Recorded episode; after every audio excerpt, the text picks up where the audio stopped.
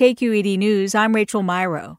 In case you somehow missed it, we just went through the fastest bank run in history with an event that impacted about half of all VC funded startups in the U.S.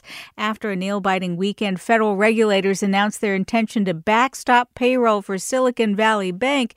But with the Federal Reserve focused on hiking interest rates to counter inflation, a lot of people think we're headed for a local recession now if we weren't before. Ted Egan is chief economist of the Office of the Controller for the City and County of San Francisco. Is it safe to say the panic is over? I don't think that's safe to say. You know, we've seen other California banks, PacWest, First Republic, uh, hit very hard today, even Schwab.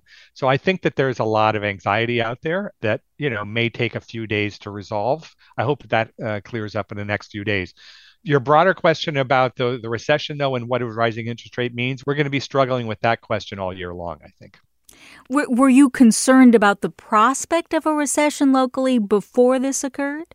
Uh, I was, yes. I mean, I think nationally economists have raised the alarms for a recession um, all throughout last year when it was clear that the Fed was going to aggressively hike rates to fight inflation the thing about the Bay Area is it's it's very sensitive, the economy, to a couple of key sectors that are very sensitive to interest rates, tech being one of them. So venture capital was down a lot last year.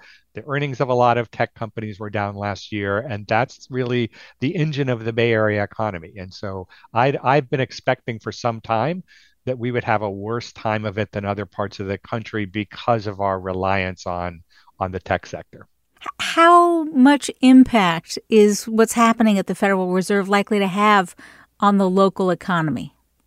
The issues with like Silicon Valley Bank, for example, are hard to foresee. Um, a situation in which a bank gets itself into deep trouble with, you know, its loans and its debt and has a problem of accelerating withdrawals.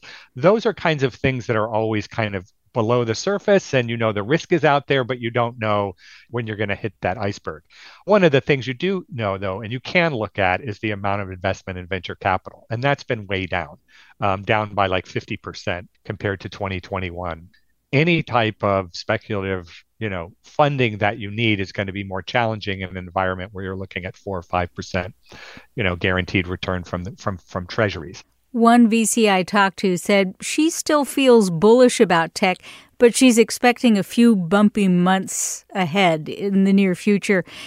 Is she too rosy in her uh, view, or, or, or do you think uh, there's a good chance that this might be uh, maybe not quite as soft a landing as we were hoping for, but not so bad? While we may see a pause in interest rates given the the news about the banking sector the past few days, it would be, I think, surprising to hear the Fed say we're not going to raise interest rates anymore because we're worried about financial stability. Um, the second thing to consider, though, is the actual mechanism of funding in a world without Silicon Valley Bank. It was such a major player for the tech industry. If it's not there and uh, it doesn't get replaced by someone that has the same kind of relationships within the industry, it may be more difficult for some of these startups to get financing. I would say that for the long run, I think tech is going to be where the growth in the US economy is, is coming from, as it has been for the last several decades. And I think the Bay Area is maintaining its strength in tech.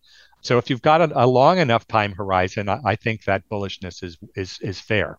Ted Egan, thank you so much. Okay, my pleasure. Ted Egan is Chief Economist of the Office of the Controller for the City and County of San Francisco. I'm Rachel Myrow, KQED News.